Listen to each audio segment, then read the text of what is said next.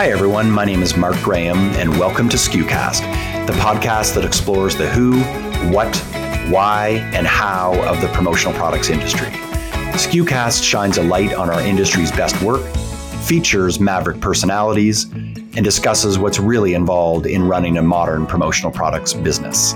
SKUcast is the official podcast of commonsku. If you like what you hear, make sure to keep in touch by subscribing to the show on iTunes or at our blog, community.commonsku.com. And skew.com. And with that, let's get to it. Today's episode is part of our SKUCon Chicago Speaker Series. This is where we track down our speakers who will be joining us at SKUCon in Chicago on July 12th. In these discussions, we'll get a sneak peek of what they'll be talking about and why their teachings are particularly important to staying ahead in the promotional products industry today.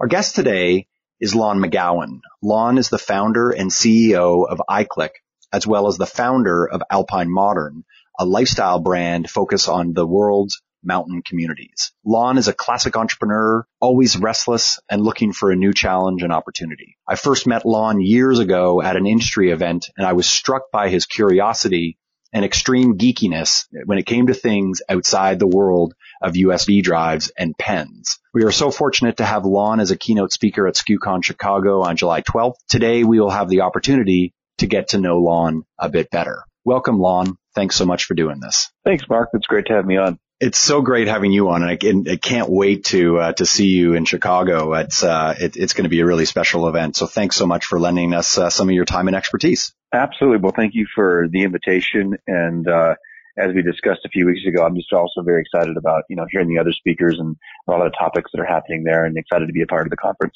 Yeah, awesome. Well, why don't we kick it off with uh, with a question about creativity? So, uh, a yeah. key theme for SKUCon Chicago is how to use creativity in your business model. And iClick, of course, has famously used creativity to differentiate itself within a crowded market, that being the USB drive and pen market. Can you tell me how you've done that? Yeah, you know, I think that there's um, one of the things that we when we looked at uh, growing iClick was um, obviously you know looking at different um, paths of creativity, and a lot of people think of creativity just in the sense of branding or in a sense of uh, just in a design and artistic sense, um, or in a standard artistic sense. And you know, when we first looked to grow iClick, um, we looked um, into the creativity of operational creativity, and a lot of people don't think of operational creativity as adding value, but we saw that as an opportunity uh, to find kind of different paths to differentiate the company uh, in in in that sense. Uh, before we took on you know a lot of things that people see now, which is some of the the fun branding that we've done or some of the fun advertisements and things like that. But first we started with the, with the operational creativity and we took a lot of the same process and approach of brainstorming and, and kind of thinking outside the box, uh, within that as you would from some of the artistic creativity. And part of that for us was really honing on, uh, on one aspect of the operations of the business to differentiate from competitors. And what we did is we focused just simply on speed. And we said, how do we become faster in our operations? We thought that was our key to winning orders, converting, um, and really just kind of winning over uh, distributors uh, to, to our side. And and that's where we started. It was really an interesting approach. I feel like, and this was probably 10 years ago, um, but working with the team, um, being creative uh, operationally rather than trying to be creative branding wise uh, at the very beginning. And I feel like that really took us, um, you know, six months to a year to kind of figure that out and figure out what that message was. And once we did, um, that was the start of our growth. Right. And, but I'm curious. So you're 10 years ago, uh, you're, you're getting into this business. How did you know to focus on uh, speed or creativity in your operations? I mean, you were a young entrepreneur at the time. Like, was there something that had inspired you in a previous business life that said that that was something that you had to do when you were starting this new business with iClick? It, no, only because I hadn't had much of a previous business life before that. I was pretty young. And so the, the, it really was more inspired by the idea that when we looked at other suppliers or competitors that were out there, there was just questions like the question would keep coming up. Why can't somebody provide a proof on a rush order? Uh, why is that? Why, why, why, why, doesn't that exist? Right. And, and, and it's still to this day, people, you know, a 24 hour rush order, you can't get a proof on it. And to me, there was no technological barriers to that. Right. Um, and so we looked at that and said, clearly it's not an easy problem to solve, um, but it was one that took creativity um, to solve it, and it took a lot of kind of just thinking differently, not just doing things faster um, as, as a simple solution. And so for us, it was like rather than you know trying to market or design in a creative way out of the chutes, we had to kind of build a foundation on this like this new uh, new operational flow. And then from that, once we established that, then we were able to market and, and, and sell that message. But it took us a little while to figure that out. And for us, it was just kind of this, you know, looking at things differently and, and trying to, trying to differentiate on that first. Yeah. Yeah. So interesting. So Lon, creativity led you to launch a separate business outside the industry. I mean, of course, you still uh, are the CEO of iClick, which isn't the industry supplier, but you got into Alpine Modern, this, uh, as I said in the intro, this lifestyle brand for the world's m- mountain uh, uh communities. What compelled you to start this second business? I think that, you know, firstly, I have just have always had a passion for modern, clean, minimalist design uh, and as, as, an aesthetic. And I, uh, living now in Boulder, Colorado, which is a mountain town, uh, after having moved from Seattle, um, I felt like there we were maybe five, ten years behind um, in some of the design trends and things that are happening in the coast or in some of these different cities, but that a lot of people were ready. It's a very progressive town, and a lot of the mountain towns around the world are very progressive in their ideas, but not necessarily in their execution. And for me, being a serial entrepreneur, I like the challenge of looking at a business model and being a lifestyle brand and kind of having these uh, design challenges from pure, very kind of like traditional creative challenges was interesting because it's not a B2B business like iClick is. And so, um, I kind of wanted to take that challenge on and, and, and push the bar for uh, other businesses and, and other brands that are serving kind of mountain communities. And as we haven't really discussed, but that the brand kind of has this kind of permeates into these three different, um, areas of kind of inspiration or, or lifestyle being we publish a magazine that's printed every quarter that ships all around the world. And so there's this kind of media component to it that requires kind of a very high level of creativity and design. We run uh, an actual physical retail store that sells curated goods. Uh, we also have an online uh, portion of that that sells on the website. And then thirdly, we run a cafe and we'll be doing more of those as well. So we have this kind of physical experience of being able to serve people and that whole idea of design through service and design through through food is another extension of that and and all those challenges and those ideas kind of rolling it up into one thing and creating one brand out of that to me is just super interesting yeah, totally. And I mean, at first glance, you would say that the businesses are radically different and have nothing to do with one another. And to some extent, that's true.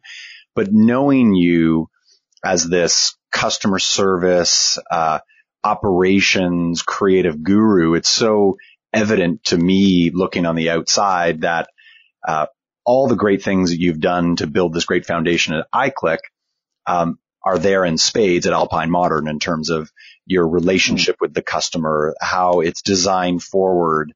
And at the end of the day, you know, you go into your cafe. Well, it's not like going into Starbucks. It's, you're, you're going into a completely different world that you have curated. And I think it's really, really interesting to, to have followed you as an entrepreneur for many, many years and how you've applied those principles. So it's, uh, it's, it's oh, very, very inspiring. You. Yeah, I think that one of the things that's kind of, I think the through line from all of the, the businesses, or at least, and this is my through line through design, is, is paring it down to the most important, right? Focusing on whether it's service, um, but telling a message simply, um, giving an experience simply, but doing it from, from the best possible approach. Yeah. And I think too many times either folks are too, um, uh, too nervous maybe to make the decision on, on w- what is the right approach. So therefore they provide all approaches to all different customers to try to please everyone. Yeah. And, um, and with iClick, you know, we just kind of, we really just simplified it. And especially 10 years ago when we were starting, we could have done a ton of different products, but focusing on USB drives and, and allowed us to give, how can I have that freedom then say, okay, well, we have our product line. Now let's, let's work on the side that's really important, which is the service and that's the speed and all those things and really honing on that. And I think that's, very true with Alpine Modern too, just kind of honing in on each one of those business models and being very direct and very specific. Right. And you, you know what's so interesting? This just came came to me that as iClick, of course, you're a traditional supplier, so your your customer is ultimately the distributor who then turns around and sells it to to uh, the corporation. It, with Alpine Modern, I mean, to some extent, you're living or you're walking a mile in the in the distributor's shoes because you are selling to the end customer. I mean, of course, you're not a traditional distributor in that you're decorating product, but as a retail store, you're interfacing with suppliers who are then selling to you as a wholesale distributor, and then you have to then turn around and then offer that experience to to the um, uh, to to the end customer who walks in the door. Has that experience uh, helped you understand the world of the distributor customer that you sell in a different way? It has actually. It's um, because it's a world that I haven't I haven't been you know privy to from from this perspective.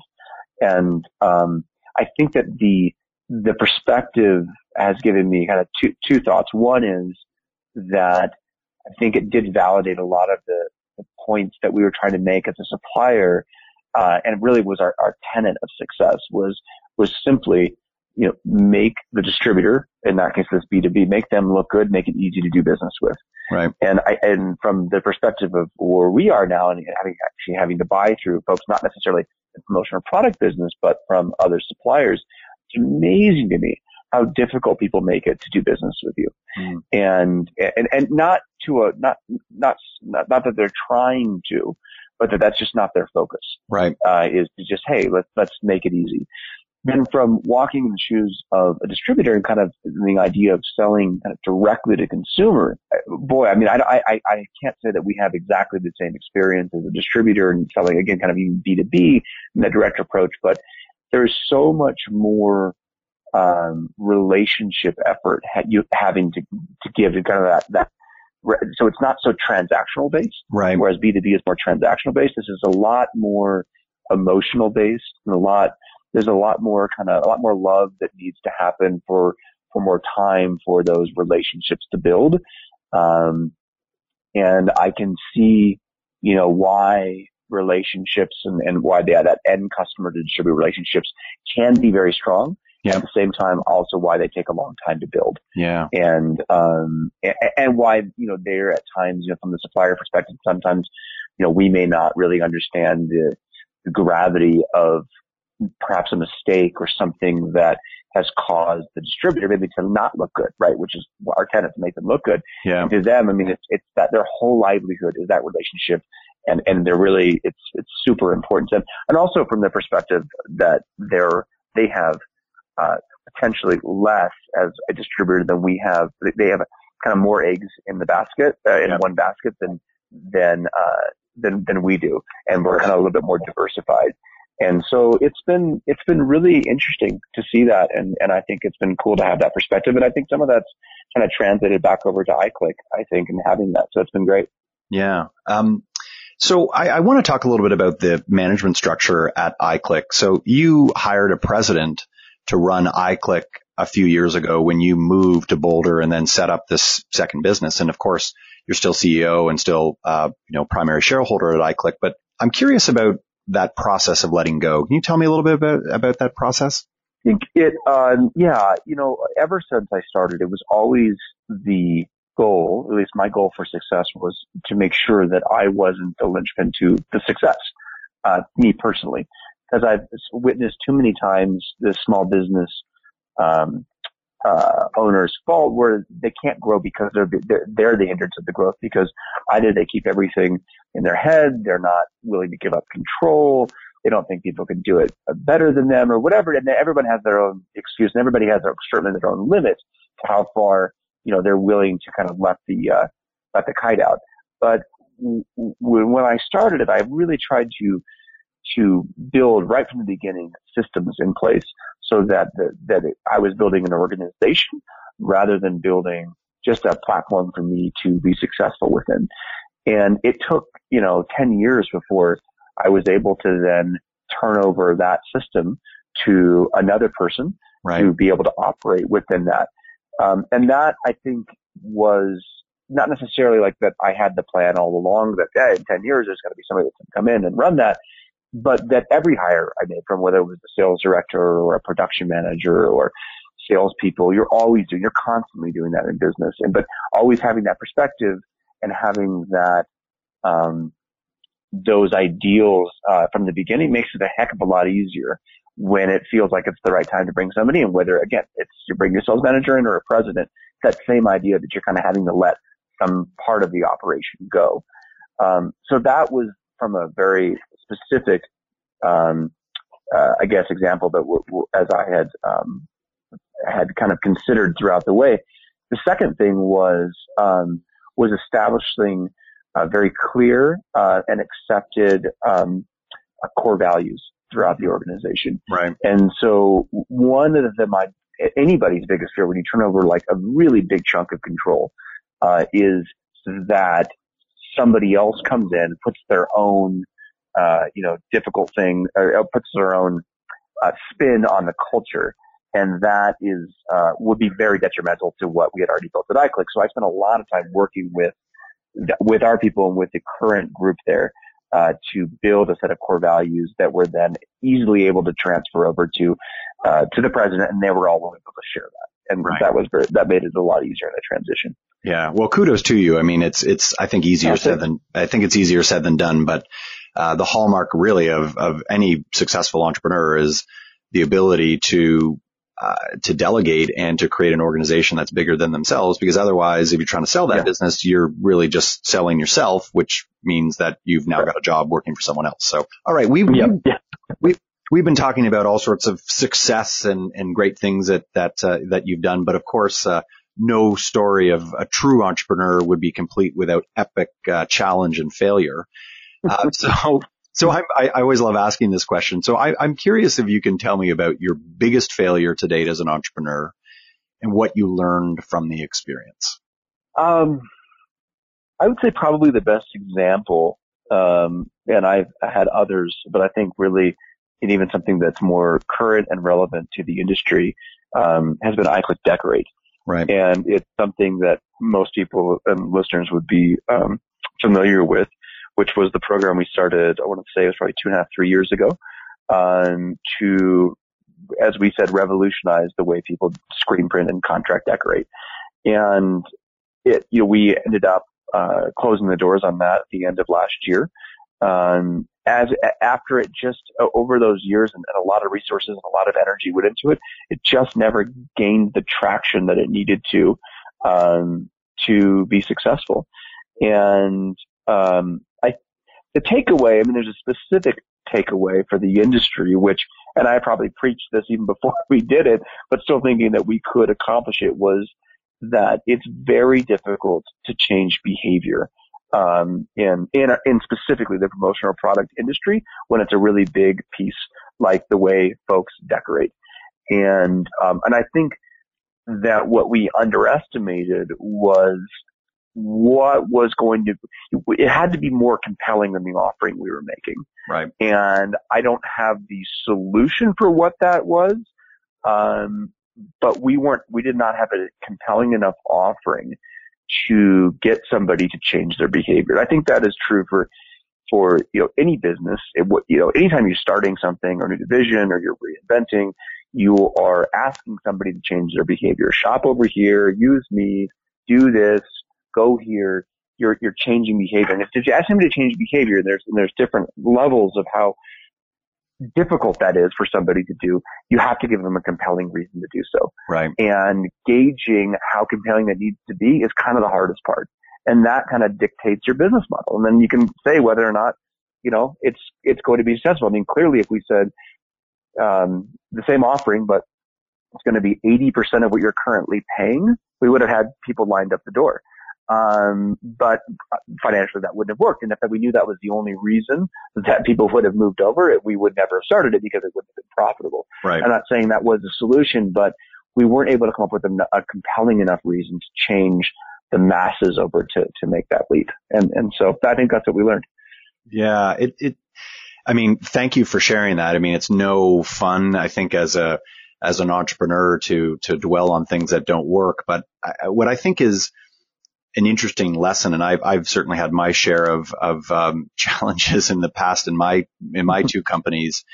But what what's great about I think what you did, Lon, is that you you launched it, uh, found that you were struggling or uh, uh, it wasn't hitting what what goals you had initially set out, and as opposed to sticking it out and and throwing bad money after a bad business, um, you decided to cut your losses and move on. And that's super hard as an entrepreneur. And I know that we're hardwired to yeah. not give up and, you know, giving up equals failure. And, and I don't know if I necessarily believe that. I think that sometimes the most successful entrepreneurs, the ones that are able to cut their losses, learn from it, and then go and double down in the business that's actually working for them. Um, so, yeah. and I think the most cool. successful ones are the ones, and I think I, I wouldn't say that we, we probably held on too long, but the most successful ones are the ones that figure it out soonest. So yeah. it's the, the whole key is, is trying.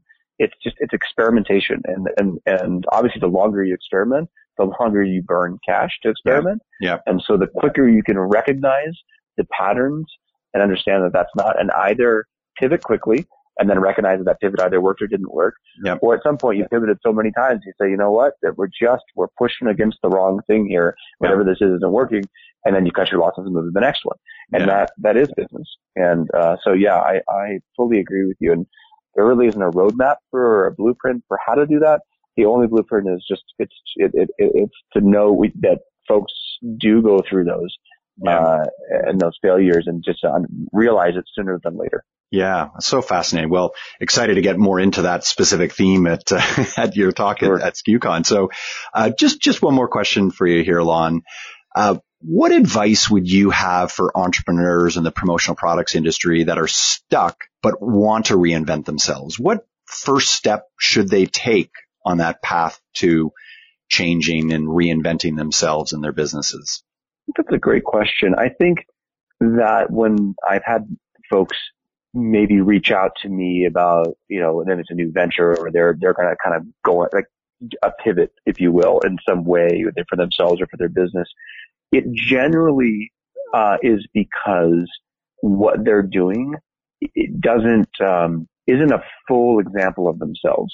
Right. And I think that the most important thing is to recognize what is the, the truest embodiment that is, you know, the most honest embodiment that you can have for whatever your passion, whatever it is that you then, you know, want to go out and tell the world about. And so if it's, you know, if you're, if, if, if you want to reinvent and, and it's something that, you know, gosh, you just really always had a passion for providing the best customer service or you really always love when that happens, go down that path and that, that, that should be because it really needs to come from your heart. Yeah. For even if it's business. And I think that establishing that and understanding that, that this is, this is me and the business is me and doing that, then you will succeed if you can focus on that. Um, and too many times I think people are trying to reinvent themselves in a, in a, in a way because they saw somebody else do it and it was successful. They read about somebody doing it and they were like, oh, well, I, I you know, I want to be like Apple, so I'm to you know, design my website like that. Well, is that really you or is that Apple? Right. And I think that that happens a lot with people. And so really just kind of being honest with yourself about what you can own. Yeah. And, uh, is, is the best way to approach that. Yeah. Wow. What a great answer. Well, Lon, I, I could sit here and ask you uh, questions all day, but, uh, but, but that of course would eat into your time at SKUCon. But, but thank you. Thank you so much. And, uh, for those that are listening, uh, what the, and don't know what SKUCon's all about, it, our uh, biannual user conference. It's going to be held at the Virgin Hotel on July 12th. Uh, the website is commonsku.com slash SKUCon and Lon will be one of our three keynote speakers who will be uh, inspiring and challenging us uh, throughout the day. So it's going to be amazing. So thanks so much, Lon. This was so fun.